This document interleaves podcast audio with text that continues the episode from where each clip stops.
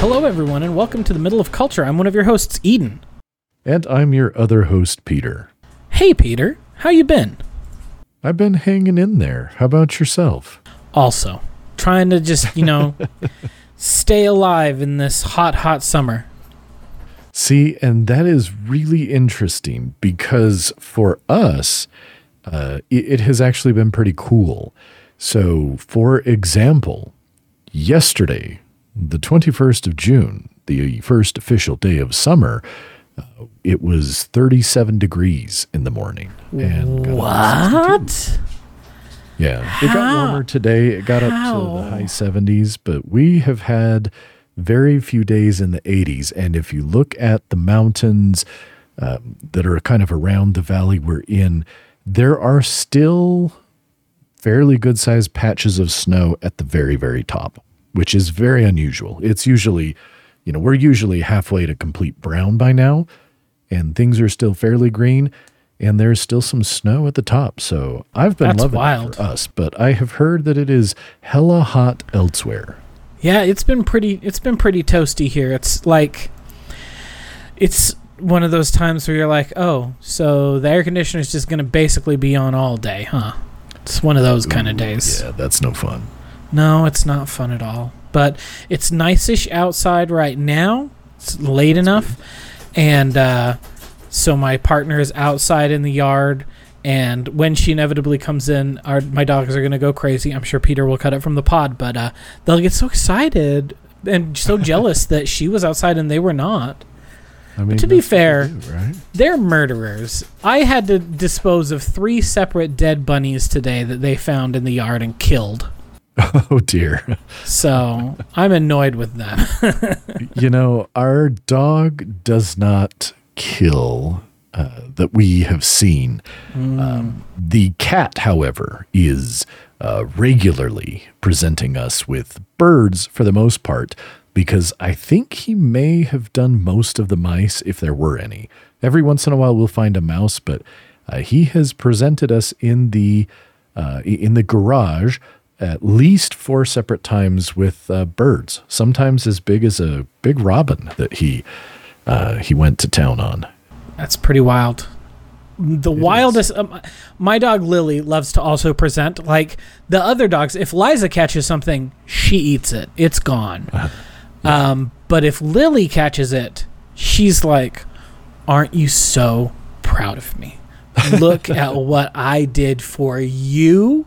I'm gonna drop this at your feet. Aren't you so proud of me?" And it's hard not to be a little proud of her. Right. I mean, Um, she's just doing what she thinks she should. Even so, uh, my favorite thing she ever did, though, not favorite because it was still brutal, but the most amazing murder she's ever done is there was a bird that was swooping down. It, with us, it's usually rodents, it's usually voles or rabbits more than anything else. It's usually rabbits Sure. because there's lots of rabbits in our neighborhood. And they're stupid enough to like have their bunnies in my yard, and then my dogs find it and they're like, oh, this is like if I found just like a secret supply of Snickers somewhere in the house if you were a human. Right? And so they just go to town on them like they're little Snickers bars. But one time there was this bird flying down and it like kind of swooped and Lily like leapt into the air, caught it in midair, and then like spun and landed. And it was the wildest thing I had ever seen. And then of course she brought it to me so proud of herself and I was like, Thanks. Sure. Thanks so much for this. That's sweet. but it is what it is. So you've been uh you been up to anything fun the last couple of weeks? I know you said you've been busy. Yeah, things have been busy, um, but I have gotten into a few things. Um, I haven't really read much.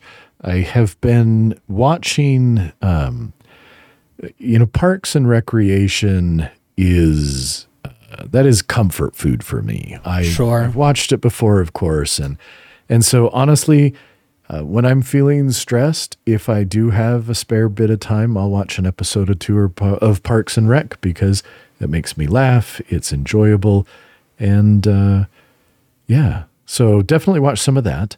Um, but a couple other things, you know, on the music front, I continue to be somewhat irrationally obsessed uh, with the most two recent albums uh, from Cattle Decapitation.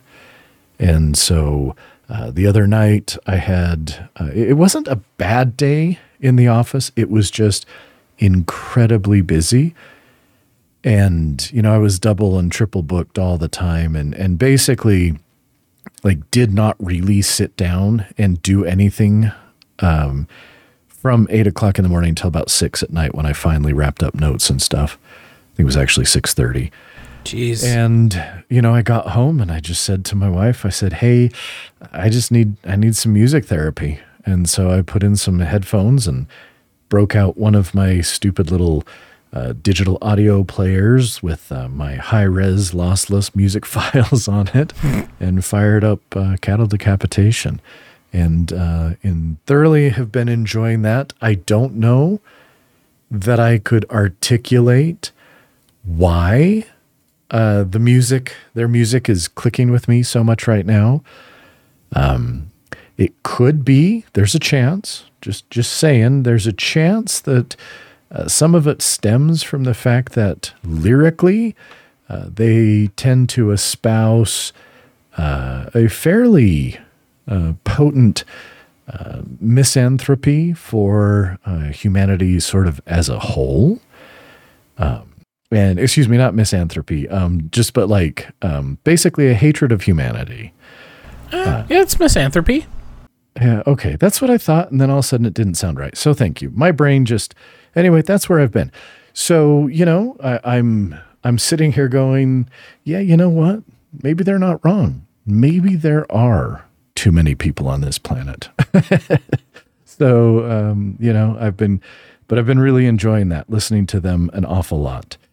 And then uh, in terms of movies, um, you know, we'll obviously we'll talk about one that I've seen tonight, but you know, two weeks ago we uh, you know i watched into the spider verse we talked about it friday night everybody was gone i was home alone and i decided it was time to finally watch uh, the dungeons and dragons honor among thieves movie mm. and i enjoyed it i think that it was better than it perhaps had any right to be uh, it's it's a fun show and it's got some heart to it and uh, again, you know, I think that Chris Pine puts in an excellent performance. He's a ton of fun to watch. But and, when does he not? Right. I mean, that's the thing. There's a reason he's um, the best Chris. you know, I, I, think I would not argue with you. Um, so I enjoyed that. My only disappointment in that is, as we talked about two weeks ago, Into the Spider Verse is a very special movie. And as you're watching it, you just get this feeling that you're watching something special. Honor Amongst Thieves uh, is not a special movie. It is a very competently well done movie in the Dungeons and Dragons world that I thought they did a fantastic job of making it a fun, enjoyable fantasy movie for people who know nothing about Dungeons and Dragons. And then for people who know more about D&D, there are just little Easter eggs all over the place, just all throughout. Uh, so it's it, it kind of works, I think, really effectively on two levels, but it's it's not a special movie in the way that uh, Into the Spider Verse was. So I was feeling a little let down until I kind of got over that. Um, and then the final thing I'll mention is up until about Monday, because again, this week has been kind of crazy, and and I've had stuff after work and everything. Uh, but I've been putting a lot of time into Diablo 4. And I am really, really enjoying Diablo 4. Yeah? Yeah. I it's just. Um, oh, go ahead. Tell, tell me about why you're say, enjoying it. Well, you know, I think the story is is as much as there is a story. I think it's fairly interesting. I actually, as a villain, I am finding Lilith one of the more interesting and compelling um, villains in Diablo games. I think that uh, I think she's interesting, and uh, so I'm enjoying that. Uh, and just you know, I mean, the Diablo Skinner box is uh, something that we've talked about before, but you know, well aware of, well accust- accustomed to, uh, and I'm enjoying it. I like what they're doing. A little different. I'm enjoying the skill tree and being able to kind of add passive skills and do a whole bunch of different things that, you know, I'm getting abilities that are kind of automatically firing off randomly based on probably little RNG rolls that are happening in the background and such. But uh, it's good. It's uh, I'm really enjoying it. I'm not uh, in the I don't know. I was on uh, just kind of browsing YouTube the other day, and of course, the YouTube algorithm throws up a oh, you know, here's the best, you know, hurry and farm this dungeon before uh, Blizzard uh, nerfs it. And, and I was getting ready to go click on it. And then I realized, no, at one point in Diablo 3, I started to fall down the rabbit hole of like optimizing a build and, you know, farming for specific loot and this kind of stuff. And it didn't take very long until it was starting to feel like work and not like fun for me. And so I stopped myself before I started doing that and thought, you know what? No, right now, I'm just playing to have fun. I don't need to optimize every little thing currently. If I want to do that at some point, cool. But right now, no, I'm just going to play it. So, well, I'm glad you're having fun with it.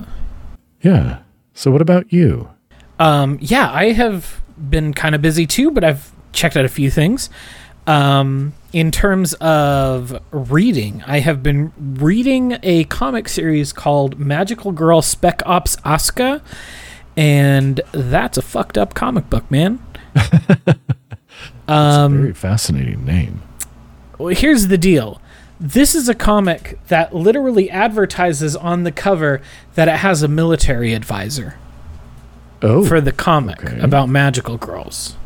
Sure. So you know you're getting something different than Sailor Moon when it says on the cover that Naoya Tamura is the military advisor for this comic book. Um, but basically, like, I I have engaged in a lot of magical girl media. Uh, some of it I really really like. Some of it I like less of. Um, but you know, one of my all-time favorite comics, Magical Knight, or Magical Knight Rayearth, is a magical girl co- uh, comic. It also has mechs in it, which is what makes it so magical to me. Is what if you combine Sailor Moon with Gundam and then you get Magical Knight Rayearth? Oh, um, It's very good. Um, but there's been a lot of talk. There's this one specific magical girl uh, series that came out in the late 2000s, early 2010s called uh, uh, Madoka, Madoka Magica. It's basically the name of it. And like when it came out, everyone was like, "Oh man, this is like the like twisted magical girl series. This shows how like weird and twisted magical girls could get." And I watched it after having like supped at the feast table of what like the traditional magical girl is. Read and watched Sailor Moon. Read and watched Cardcaptor Sakura you know, read all of Phantom Thief Jeanne, read all of Tokyo Mew Mew, and then I watched Madoka, and everyone was like, "Oh, this is like dark and twisted," and I was like, "No, it's not. It's just a magical girl show. It's not. it's not dark and twisted." You just never watched Sailor Moon, so you don't know how fucked up Sailor Moon can get sometimes. Um, because you're a misogynist. And that's usually what it comes down to. It's usually dudes who are like, this one's the cool one because it's twisted. And it's like, Sailor Moon is so much more fucked up than Madoka could ever be. And you don't know because that's a show for girls. Um, but the fact remains Magical Girl Spec Ops Asuka, that is the level of fucked up that everyone seemed to promise that Madoka was. This is a messed up comic book. It is, specifically, it is about what if magical girls became agents of the state and were part of spec ops organizations and used their magical powers to do things like kill terrorists and catch drug dealers and stop military incursions? And it's really messed up. I don't know why I'm still reading it, but I am still reading it. I don't know if I'm enjoying it but I am still reading it. I'm seven volumes in. There's 14 volumes total. I'll probably have it all read by next time. But like, it's a pretty messed up book. It's it's really purient. It's extremely violent. It is overly horny. Um, it is just it like revels in violence in a way that's really uncomfortable. Uh-huh. Um, but I'm still reading it, so there must be something there because I still keep Okay. reading it. I haven't just said, "Why am I reading this?" and stopped. I'm saying, "Why am I reading this?" and picking up the next volume. All right. So we'll we'll we'll see what happens. I'll report back and see what happens by the end. It's a pretty messed up comic. Um, in terms of films, uh, I went and saw the new Transformers movie, Transformers: Rise of the Beasts, and, And you were was that? you were a little too old to be into Beast Wars, right? I was. It had come after I had left the Transformer station. Yeah, I mean, it was like you were 16, 17 when Beast Wars was coming out. So, like, you were a little too old for that. I was 10 or 11. So, I was right there for Beast Wars. And I really liked Beast Wars growing up. I watched a lot of it. I thought it was really cool. Um, so, I was really excited at the prospect of getting some of my, you know, maximal friends in this uh, Transformers movie. Sure. What I will say about Rise of the Beasts is that this is a perfectly 3 out of 5 movie Okay. It is a perfect three out of five movie where it ain't that good, but it's perfectly watchable. Sure. The effects were pretty fun. It had a good selection of robots. I liked the main characters in a way that the only other movie where I liked the main humans was the Bumblebee movie. Because I did not. Guess who doesn't care about Sam Witwicky or Cade, Oh, whatever, whatever Mark Wahlberg's last name is? I don't care about those people. So it was hard to give a shit about those movies because I only cared about the robots who were also poorly characterized in this one, it's okay if the robots are poorly characterized because there are humans that are kind of likable and that you like to see on screen and that you're interested to see what happens to them. Nice. But perhaps most importantly, my girl RC got lines in this one. okay. She's my favorite Transformer of all time, RC. The standout, like, steals the show in the Transformers 1986 animated movie, which still remains the best Transformers movie, which is sad because it's not very Sure. good, but it does have Weird Al singing Dare to Be Stupid playing one of the junk cons. So Yes, it does. that automatically makes it better than most movies because Weird Al is in it. Um, but so is RC, and she steals the show. And then they've made a series of these live action ones where RC made an appearance on screen in Revenge of the Fallen, but didn't say a word. Okay. And RC made an appearance on screen at the beginning of Bumblebee when they were still on Cybertron, looking incredible. The design from Bumblebee, great. I don't think she said a line. I don't think she has a line in the film. She's just like they when it comes to the Transformers toy line, that first 10 minutes of Bumblebee when they're on Cybertron was like the money printing factory because all they did was make toys of every single one of those robots. That doesn't even have a line but they look dope as hell because the design work is really good in Bumblebee. And they just it's just a money printer. That's all that was that first 10 minutes of that movie. Okay. but she's in this movie and she has lines and she's essentially the second in command of the Autobots. So that was enough for me to be like, hey, my girl RC is here. She got the one F bomb in the movie. So that's a win right there. So if you like the Transformers, go see it. But probably just wait till it's on on, you know, streaming and watch it then. But it was pretty fun. I enjoyed it. Good. Yeah, I think I'm going to be on the stream it and watch it then. I. I think that that makes sense. That was one that like when I said, "Hey Cassie, I want to go see Transformers," and she was like, "I hope you want to go see that one alone," and I said, "I do. I'll go see that one alone." so I did. Um, and then lastly, uh, in games, I'll mention very quickly. Uh, I did do the uh, ex- the DLC for Forspoken, which I mentioned last episode. I really enjoyed that game. Uh, I did the DLC. It's very short. It was like three hours, but it was pretty fun. It was worth my ten bucks or however much it was. It was thankfully not very expensive because it was not very big. Okay. Um, but I had a fun time with it, and I really think that is a great game.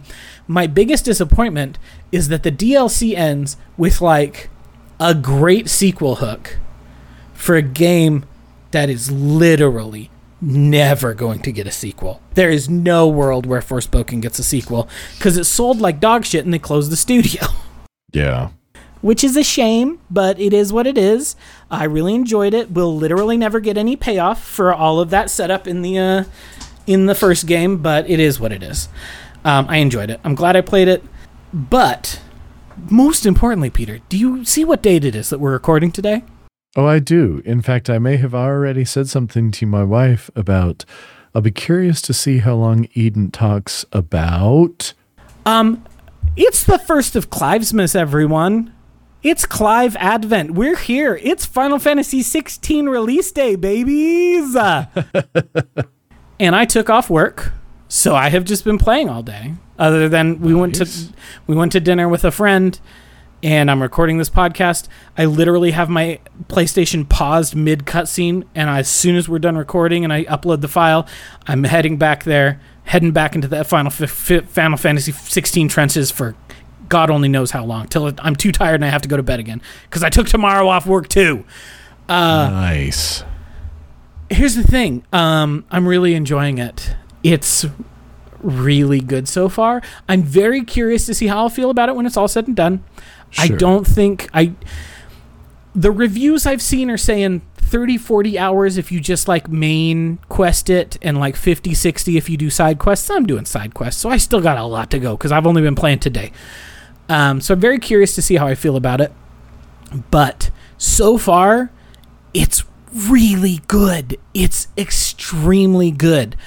Um, the combat is all action now. Like it is, n- there's no turn-based bits to it anymore.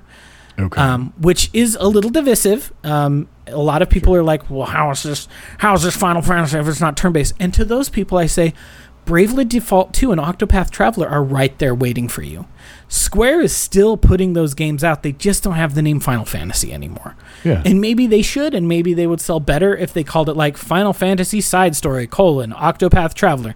They didn't. I don't know why they didn't. They probably should have.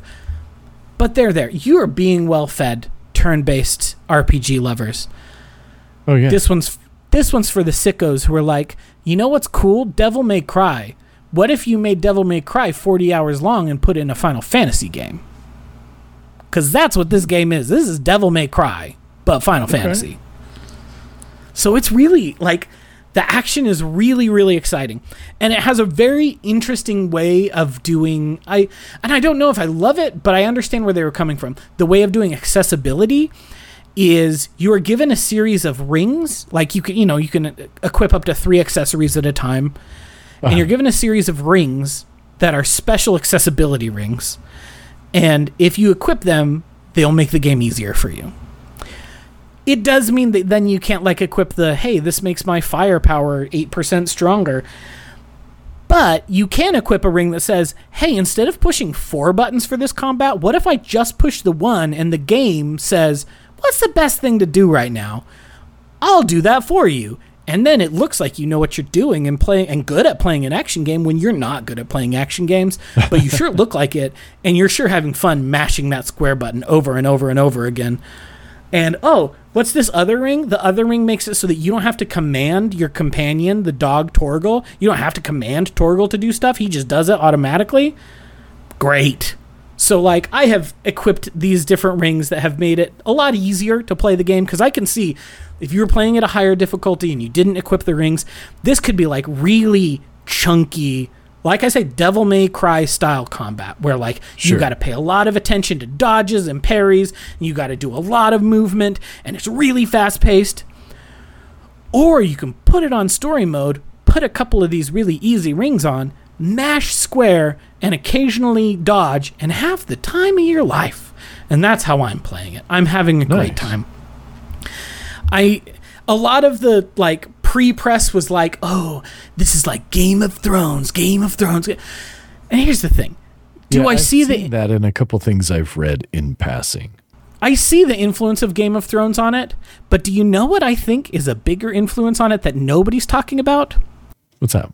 If I was going to give this game a title, I would say Dragon Age, but what if the combat didn't suck ass? Oh, okay because I see a lot of the DNA of Dragon Age in this. Um, but it's fun to play in a way that, especially Dragon Age Origins, is simply not a fun video game to play because that is No. dog shit combat. Yeah, it's It is- it's incredibly clunky and uh, and just it, yeah, it punishes you for trying to play it in a in any way other than the stop, pause, issue command, issue command, issue command, issue command, unpause, pause immediately. You know, it's uh And if I wanted to play that, I'd go play one of those shitty CRPGs like King, like Pathfinder Kingmaker or some crap like that. Guess what? I just want to mash the buttons, guys. And like, eventually, Dragon Age Inquisition is okay. It's not terrible. It's okay. It's not BioWare's best combat because that's Anthem, but it's okay. But this is really good combat. But I also see a lot of the like DNA of Dragon Age and Game of Thrones, but also some Final Fantasy in there. And I'm very curious to see where it goes. I'm having a blast. Um, so it's pretty fun so far. I'm having a lot of fun. nice, So Merry. Merry Clivesmas to everyone. sweet. All right, so we should probably move on to the main event. Uh, those of you who listened to last episode know what the main event is. It's time to talk about a current movie. We are going to be talking about Spider Man Across the Spider Verse, the 2023 sequel to the 2028 film Spider Man Into the Spider Verse. If you're curious on our thoughts of Into the Spider Verse, we talked about them at length uh, two weeks ago. So go check out the last episode because this episode we're talking about Across the Spider Verse Hell yeah, Um, you are. because this is a fresh one, we'll do some like impressions, like spoiler free section at the front, and then we'll get into the spoiler zone where we talk about the where we do what we normally do, talk about the the plot and get into the nitty gritty of it. But uh, before we do that, how did you feel about this movie when you saw it, Peter? Um, I've been thinking for almost two weeks how I was going to describe this. Uh huh. There's no simple, succinct way for me to get there. So I'm going to not waste time trying to be. I thought it was a really, really good movie. Yes. Visually, it is incredible. Like, just incredible. Think of all the cool things that were done in Into the Spider Verse and just times them by a hundred. Like, almost literally. I mean, there are so many just fascinating things happening on the screen that it is too much to take in in a single viewing. So I'm very looking very much looking forward to watching it again if for no other reason than just visually.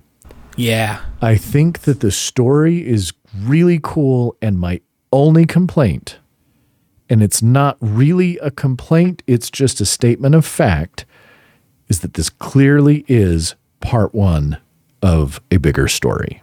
I'll I'll say it's it's a minor complaint from me that that's that's what it is.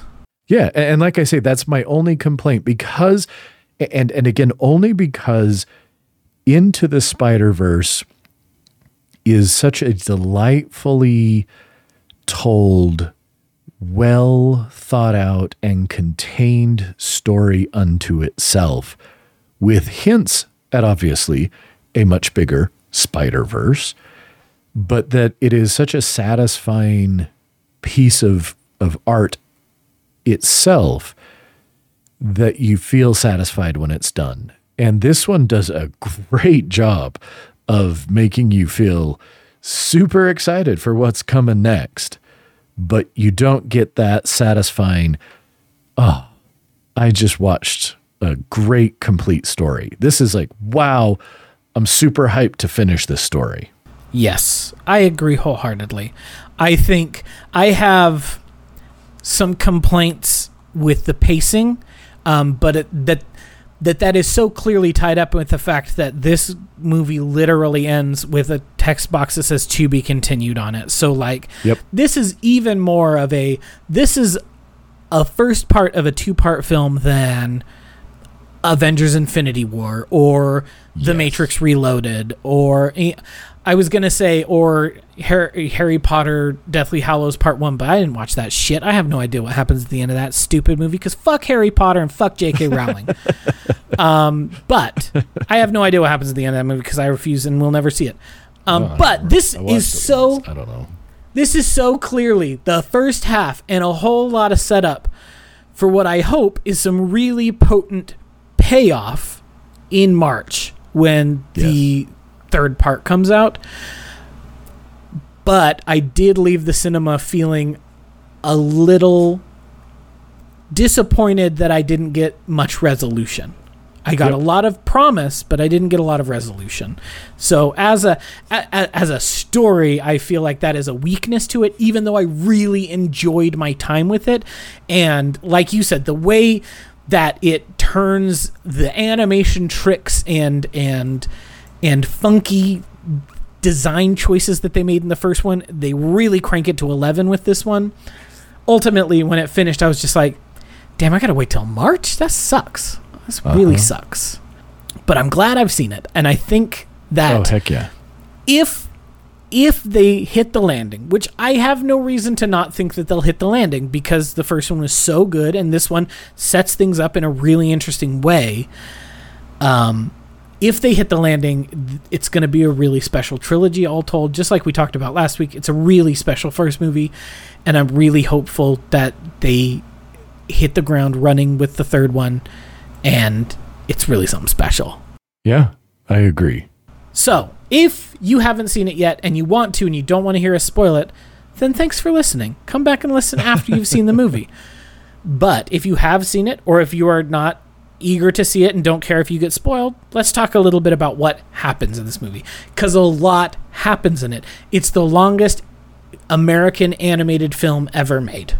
Oh wow, I did not know that. It is 140 minutes, and there's never been an animated film made by an American studio studio that is that long. Um, Yeah. So that is interesting to know. Only Japanese studios and like some Hungarian movie called The Tragedy of Man, which okay, but it's like just that. um, so it's very long and it does a lot of work. But I do think it's really interesting how it really feels like even though this is a half of a movie, it also has two halves to it. Because the first half of it before before Miles goes on his adventures, it feels like a very different movie than what we get in the back half of this movie. Mm-hmm. So, here's what happens. First off, it starts with a framing story about Gwen. We spend the first 15, 20 minutes of the movie with Gwen on Gwen's Earth. Um, you know, as we know at the end of uh, Into the Spider Verse, everyone went back to their home dimensions. Gwen is back in her home dimension. She still cuts everyone off. Um, she it just seems like a really closed off, really troubled person. Um, her dad tries to cross that divide. Like her mom is dead. It's just her and her dad. Her dad kind of tries to cross that divide, but doesn't really know how because he doesn't know what she's going through. Because he's a cop who's specifically trying to catch Spider Woman for killing the kid of his best friends, Bay, Ben and May Parker. So he, she obviously can't tell him, "Hey, Dad, I'm Spider Woman. Remember how you are hunting me for? You think I killed Peter Parker, but I didn't." eventually there's a problem at the Guggenheim. She goes to the Guggenheim and there is this weird Italian Renaissance themed vulture there who looks like a Da Vinci drawing instead of looking like anything else in Gwen's extremely fluorescent world. Well, and and very painterly. It very much has a watercolor vibe to it, even to the point that at the end, during a you know, without jumping too far ahead, but between a scene between her and her dad, the backgrounds are running. They Yeah. look like you. The, the water paint is like the watercolors are running, and. Yeah. it's it's it's a gorgeous, gorgeous aesthetic that Earth, Earth for her 65, yeah, Earth 65, Gwen Stacy's planet is incredible looking and evokes. I mean, I said it last time, and this is even more true this time. It evokes Rico Renzi's art from the Spider Woman comic so well, um, because that is how that art was in that book, and this just captures it perfectly. Um, and it's really, it's really incredible to look at. But again, then all of a sudden, there's a Da Vinci sketch in the middle of this watercolor world um, which is weird. And she's trying to figure out what's happening when two other spider people show up uh, Miguel O'Hara, Spider Man 2099, and Jess Drew, Spider Woman. a different Spider Woman, obviously, because she is an extremely pregnant black woman riding a motorcycle, as opposed to Gwen Stacy. Um, they are able to subdue the ver- the vulture. Gwen reveals her identity to her dad. Um, he attempts to arrest her, so she goes on the lam. Is able to find Miguel and Jess before they go through one of those, what looks to be a a uh, formalized version of the weird portals they were going through in the first movie, and is uh, admitted to the Spider Society by them. Um, then we cut to Miles. It's been a year and a half since the events of the first movie, so Miles has been trying to adapt to being Spider-Man, doing his chores, staying up to date on his on his uh, schoolwork, talking to his mom and dad while still being a hero. He's he's having some trouble with it, which again, fair. I think that would be really hard. Sure, definitely. Um, he encounters someone who calls himself the Spot, who is this weird white creature who has spots all over him, and he can basically open portals that go from one to the other all over the place. And h- hilarity ensues because of the Spot's weird powers. He eventually is able to try to capture Spot. Um, the Spot blames him specifically for because he was an Alchemax scientist um, who was at the destruction of the Collider, and that's what caused him to to have these weird powers. Um, and he was the one he find you you find out he was the one that basically transported a spider from another dimension, and that is the spider that bit Miles. Um, and then the spot transports himself into the void, trying to use the Alchemax thing. Uh, Miles is able to shut it down, has a heart to heart with his dad, tries to make it to his dad's uh, um, a promotion party and just is generally having trouble getting it all together. His parents are mad at him. They're having the stern parent talks with him. He's trying to like keep his secret identity a secret, but still be there for his parents, but still do what he feels like he needs to do. But also, he's a 16 year old kid and he just wants to be a 16 year old kid. And about that time is when Gwen shows up. And Gwen is like, Hey, Miles. It turns out Gwen has been sent there by the Spider Society to track the spot and she was explicitly told not to talk to Miles. But she couldn't help herself because she still cares about her friend Miles Morales. And uh, so they meet up. Uh, Miles basically follows Gwen to where she traces the spot and follows her through the portal to Mumbattan, which is Mumbai, Manhattan, essentially, from a different universe where they meet Spider Man India, which is Pavitr Prabhakar, who is this just happy go lucky kid who is just super happy to be Spider Man and his life seems all together. I love I love Spider Man India. He's just so chipper. Oh, he's great. He's great. I love the and here we have traffic. And here we see more traffic. And over here is traffic. yes, it's very funny. Um, the spot is there to basically try to turn on an Alchemax collider in a, a, in Pavitr's world and he's able to do so. He's able to enter it. They're able to shut it down, um, but the the spider collapses. Um, while this is happening, Miles has a vision that's shared with the Spot of Miles's dad dying at the Spot's hand, like the Spot killing Miles's dad. Um, and then he goes through the portal. The collider collapses. Miles saves um, Spider Man India's girlfriend's father, who is a police captain. But then, like, everything starts falling apart because of what uh, we come to find out is the disruption of a so called canon event. Because, we'll find out why in a second. Uh, a bunch of other Spider Society people show up. Oh, while this is happening, uh, we also meet Spider Punk, Hobie Brown, uh, who has also become friends with Gwen um, and is I think, the scene stealer of every scene he is in. Oh yeah, one hundred percent. I think that Hobie is an incredible character.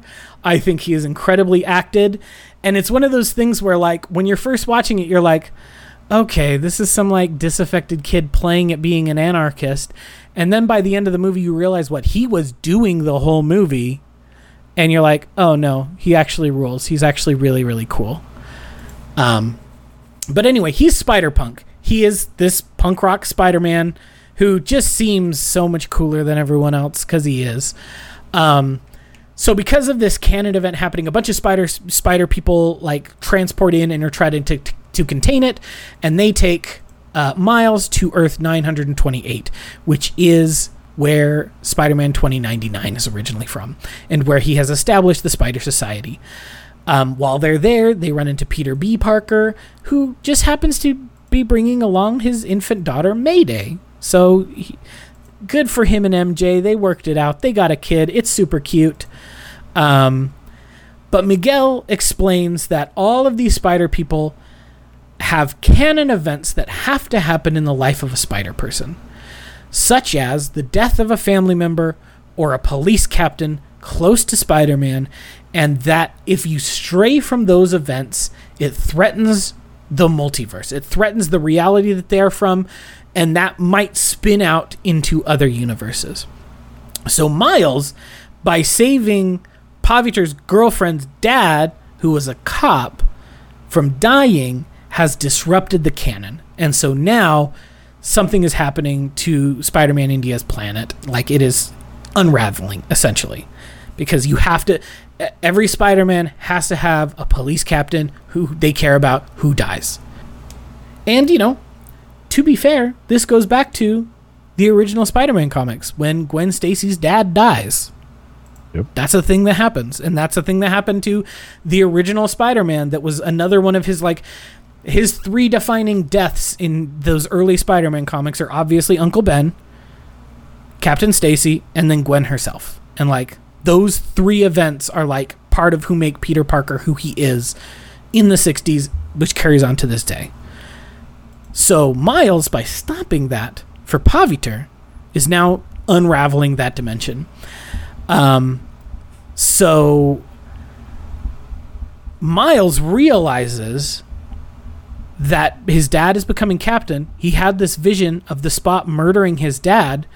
This is the canon event in his story, but he knows it's coming. So he knows he needs to stop it. Miguel tries to imprison Miles to prevent him from saving his dad. Um, but Hobie, Spider Punk, helps Miles break out um, before he tosses his watch and says, I'm out, bye, and disappears. All of the spider people are put on alert and sent to chase Miles.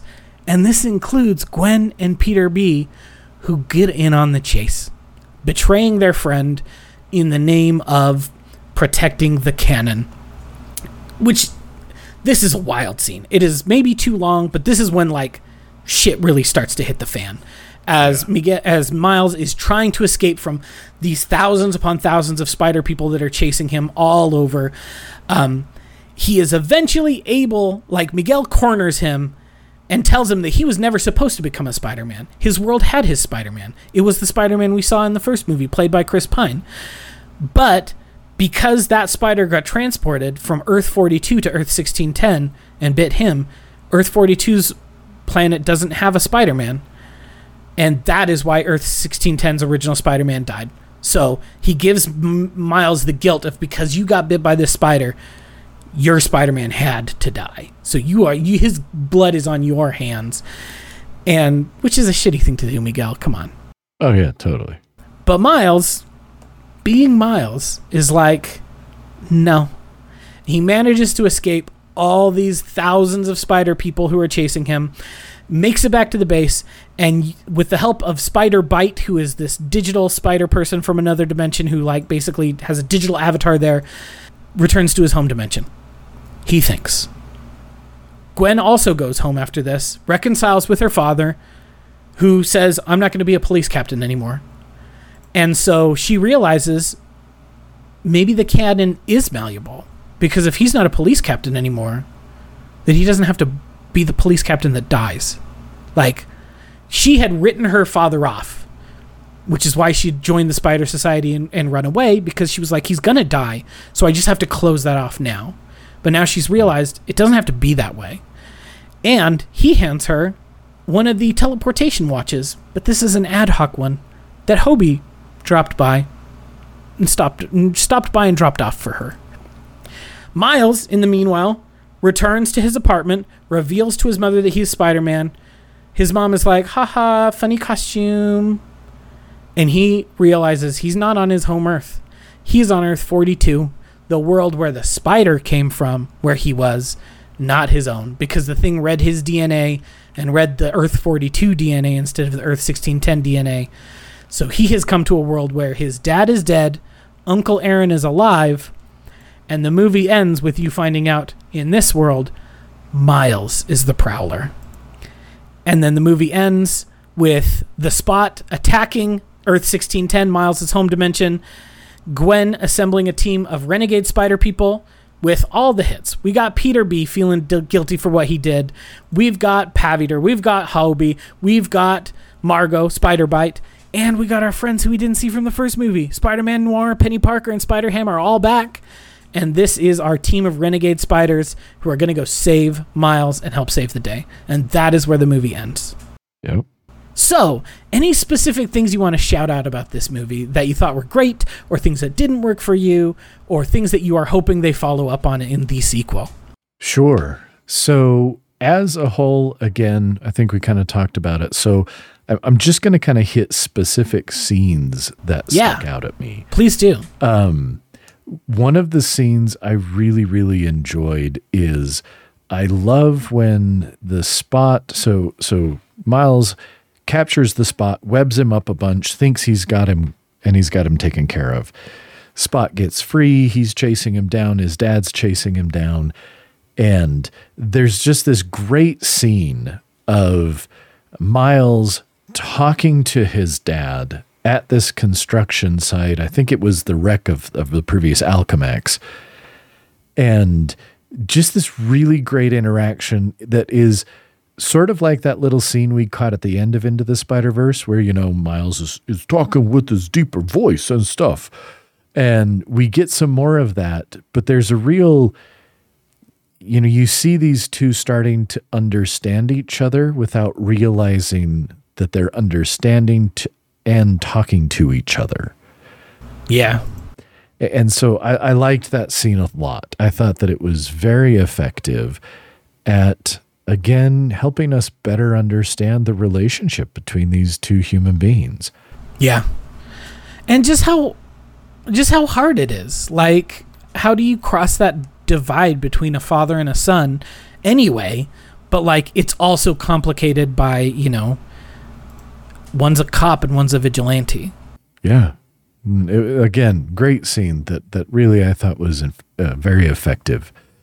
Uh, another scene I really like is when Gwen comes and finds him, and the two of them are talking. And they're way up on this skyscraper on this like kind of ledge with almost a gargoyle type thing. And Gwen kind of walks out and then webs and flips upside down and sits on the underside of this gargoyle. And Yeah. Miles comes and joins her there. And it's just these this really neat visual thing where they're hanging upside down looking at the city and the and the the the camera, for lack of a better term, is kind of shifting back and forth between you know, one minute you're like, it feels like everything, like they're sitting on the ground. And then all of a sudden you realize, no, her hair is like hanging up and then it's changing perspectives. And, and they're having a talk and, and Gwen is, you know, she's dealing with some stuff. She And is.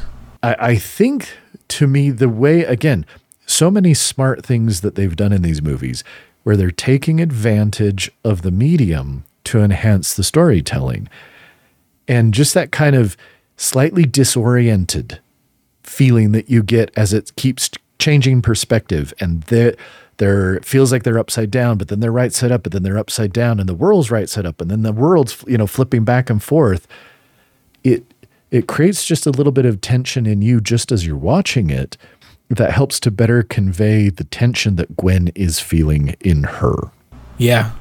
Yeah, it the the upside down bit really um calls back to that scene that that's so elegiac in that first movie where Miles is falling upwards. And Yes. that's the same sort of thing, but now we're dealing with the tension of like having this like kind of deep conversation where these two friends are reconnecting and like both of them are dealing with a lot of shit right now, but they're like trying to connect to each other. Um, but you are still given that upside down perspective because they're hanging, they're spider people, they're hanging upside down. Yeah. Um, I, I like the interactions between Miles and Gwen and uh, Miles's parents. I like. Here's the thing. Miles' mom had a lot bigger role. I was this just going to say She that exact same more- thing. Yeah, she she's a lot stronger character, and I really really appreciated that they brought her in more, so that again you understand. You know, in the first movie, it seems to be so much the relationship between Miles and his dad, and that is still a central and key relationship to both the story and obviously to Miles. But we get a lot more of his mom in this one, and we understand her relationship and her role that she plays as an essential person in his life. And I really, really loved that. And I thought that, again, some of those scenes with Miles and Gwen and and his dad and his mom, like she really shines in some of those scenes. I She's really incredible. that. And like they do such fun things. Again, uh, the things you get out of this movie that you just don't get from other movies. When the his parents are at the school having that interview with the like lady who works at the school and Miles is supposed to be there, but he's busy fighting the spot and then he shows up and he's late and his mom is mad at him and she's like ign- he's like ignoring her or something and she snaps her fingers at him and a little Puerto Rican flag comes out of her fingers as she snaps her fingers at him. yep. Like that's the sort of stuff you can do in an animated movie that you just can't do in live action, and it works so well. As she's like, she's like talking to him in Spanish really fast and like. Mijo, ¿qué estás haciendo? Pa, pa, pa, pa, pa," And you see these little Puerto Rican flags popping out of her fingers. It's really great.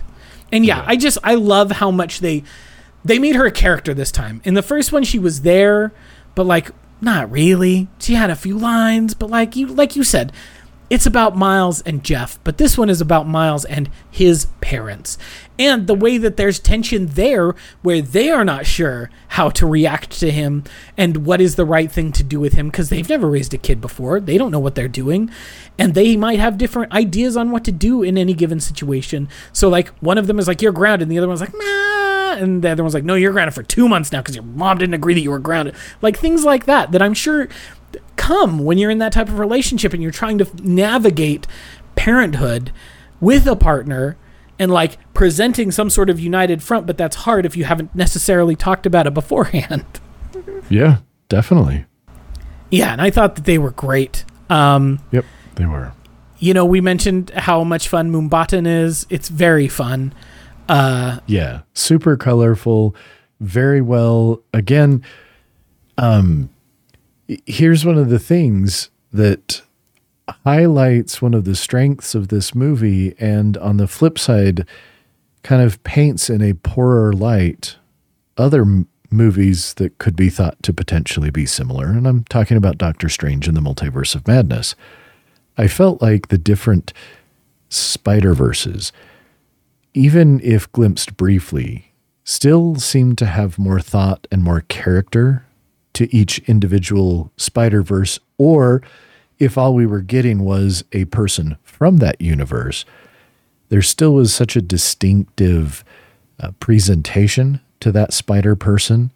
Yeah. I just felt like it really played around with the idea of different universes yeah. getting Like, back to Hobie, Spider Punk. I mean, there's times where he kind of looks like, I mean, he looks like the hand drawn art from a Sex Pistols album or something, you know, with like the letters look like they're cut out like a like a ransom note type thing or things like Yeah. that. Yeah. And to bring it back to a thing we talked about with the last movie, where like Miles was before Miles takes the leap, Miles is animated every two frames, and the other sp- spider people are animated every one frame. And that's showing him not ready to move with the fluidity and the action necessary to be a spider person. They bring it back. Hobie is only animated every three frames, so he just looks out of sync with the other characters. Yeah. And it's such a it's such a cool little effect because he just again like you said he he has so much character and you can see it just in the way that he moves. And again to compare it to Doctor Strange, I didn't give a shit about what world that evil Doctor Strange came from because he was just like evil Doctor Strange, whatever. right. I saw a Spider Man who was a cat in this one and another one who was a Tyrannosaur. Tell me about Tyrannosaurus Spider Man world. right? Why is there a world where he's where is a Tyrannosaurus? Why is Yeah. why is the Spider Man from the Insomniac games there? Yuri Lowenthal, you got two lines in this movie. Congrats, brother. Well, and not only that, but at the same time they pull in I mean, I loved the little glimpse of um oh crap, I'm blanking on his name, but the Donald actor- Glover. Yes, Donald Glover. Yep. He, you know, obviously in the Tom Holland Spider-Mans at one point he mentions his nephew Miles. And so now we've got Donald Glover here as the Prowler. Like he's got a Prowler costume on. And Is he the Prowler from from the Tom Holland universe? Maybe, maybe not. Maybe it's just a fun thing that they throw in there for fun. But having him be there in live action while everyone mm-hmm. else is animated is really funny. Yeah. I mean, just so many little things that they do like that where you just, the again, we get back to what we talked about with the first one. And one of the many things that make both of these movies such standouts is the intelligence and the thoughtfulness with which the people making the movie across the board writers animators the directors everything they they think carefully about well what can we do visually?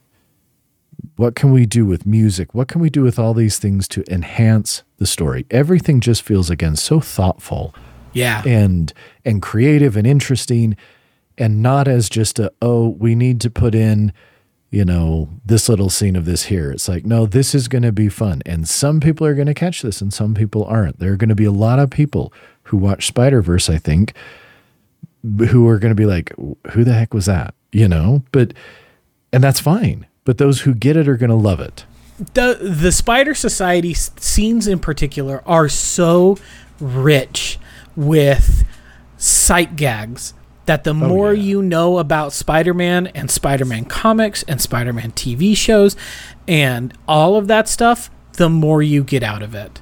You know, uh, Ben Reilly is one of the spider people we see from one of these universes. For those of you who might not know, Ben Reilly is a clone of Spider Man from the Clone Saga in the 1990s when the Spider Man comics got real messy bitchy. Um, but like, he was the clone of Spider Man who was Spider Man for a while when Peter Parker was dead. Thought he was the original Peter Parker and maybe the Peter Parker was a clone, but then Peter Parker wasn't dead and he was still Ben Reilly. It's complicated. He's in this movie and he's all like, he's so tortured and it's uh, what's his face from Brooklyn Nine Nine and he, everything's terrible in his world, so he's got to be so, so dark. it's so Um, and uh, Oscar Isaac as Miguel O'Hara is so menacing. Like oh yeah they did such a good job of me and like I'm predisposed to like Spider-Man 2099 because when I was a child, I received Spider-Man 2099 issue number 1 and I was like, "What is this comic book? He looks so cool." Instead of saying real swear words, they say the word shock. He has weird like vampire teeth and pointy pads of his fingers. What? Who is this man? Who is this man? This Spider Man. So I'm like predisposed to like him, and he was great, but so scary, so scary. oh yeah He's really good. Well, Um, and, and again, that kind of gets back to something we talked about with the first, and that is that across the board, the voice acting is fantastic. Like So good. phenomenal. It is so so good. So good. Jason Schwartzman comes in to play the spot. And like I think the spot is kind of a dumb character, but could Uh-huh. be used really interestingly, which is exactly what they do in this movie. He starts out as a really dumb character, and it's like this is a pretty goofy power that's not very useful. Guess what? It becomes extremely scary and extremely useful by the end of the movie by the end of the movie, this is like a multiverse ending event. The fact that this person exists at all. So, like, they do a really good job of taking a really goofy looking character and a really dumb power set and making them extremely uh, extremely scary. Yeah. But yeah, it's it's just a fun movie. It's really fun. I'm very excited to see where it goes. I really, really hope they stick the landing, and I, think do that they will. I think they will. I think so also. I mean, they've done such a good job with the first two and again, really seem to have a good understanding of what makes these movies stand out and and so enjoyable. So I, I think they will. And I'm I'm hopeful. But yeah, Yeah. I'm super excited. And it was it was great. If you've listened this far and you haven't seen it, I'm sorry that we spoiled it. You need to go watch it still. Do not think that you have uh, understood this movie just because you heard us talk about it and talk about what happens. This is a movie to see, it's a movie to enjoy, and uh, it's a movie to honestly, again, it's one of those movies that it just it makes me happy that it exists. and if you go see it, we'll keep getting movies like this. Yeah. Because that's the thing. Like, ultimately, art is great, but you've got to support great art if you want there to be more great art because commerce is still tied to it. And especially for something like this, where it's got the backing of a huge company, it needs to make the money that a backing of a huge company makes. And thankfully, they have. It's made good money. A, B, the sequel's basically done. It comes out in March. Like, Yeah. It's like it's in the bag. We're getting a sequel to this, and and we don't have to worry about that. But like, if we want people like this to keep making movies like this, we need to go see movies like this. Yeah. So will I go see that new TMNT movie? Maybe, because the animation looks dope as hell. Yes, it does. Do I care about the Ninja Turtles? Not like I used to when I was a kid. Do I hold a lot of fondness for that first Ninja Turtles movie? Yes. Will I go see that new one because it looks like they learned all the right lessons from Spider Verse while still putting their own spin on it? Maybe I will. Yeah. But we can wrap there. It's a really good movie. It's really fun. The cast is super great again. The inside jokes are so incredible. There's so many goofy things. There's a man who's a therapist, and he's talking to one of the spider people about how he was so sad when his uncle. Of course, he was sad when his uncle died. He's a spider person, but there's a spider therapist there to talk to him about it. Yeah. It's great. It really got- is. Metro Spider was there. Sun Spider was there. Um, the Spider Man that's a car whose name I can't remember was there. Because why wouldn't you put the Spider Man that's a car in there? Because, yes, there's a universe where everyone is cars and Spider Man is a car. You gotta have goofy. man. It's fun. My only complaint is that we have not had Spiders-Man on screen yet. So I hope in movie three we get Spiders-Man. Do you know Spider's Man? I do not know spiders, man. he's from a universe where what if a critical mass of spiders gained sentience and shared consciousness and therefore they become a superhero who looks like spider-man made up of billions of spiders That's kind of terrifying. so when he needs to they can turn into all just spiders and disappear and mess things up because there are a millions of spiders. So hopefully Spiders-Man will make an appearance. We'll see. Movie three it's in march. We don't have to wait too long. Nope, But thank goodness. thank you all. Thank you all for listening. Go see the movie. It was fun. Um going out to the movies is just nice. You know i missed it during the during the covid era. I just Yeah, like going to see a movie on an enormous screen in a nice like mid reclining seat but it's nice enough and just having a good time just seeing a movie so go see movies that's what i'm saying Go see movies and go see this movie. yeah, go see this movie. You don't need to go see Transformers: Rise of the Beasts. You can wait till that's on streaming. Go see this one. Very good. Well, until All right. next If, time. yeah, go ahead. I was just gonna say, until next time. I think that you know, these are two movies in a row that uh, honestly are some of the very best that we've watched for the podcast and just in general, just so so good. Just real bangers. Yep. All right. We will talk to you all in a couple of weeks. If you have any uh, questions or comments you want to share with us, you can always email us at feedback at the middle of culture.com. Leave a review, leave some stars. We'll give you a kiss. Um, and until next time, we'll talk to you later. Bye.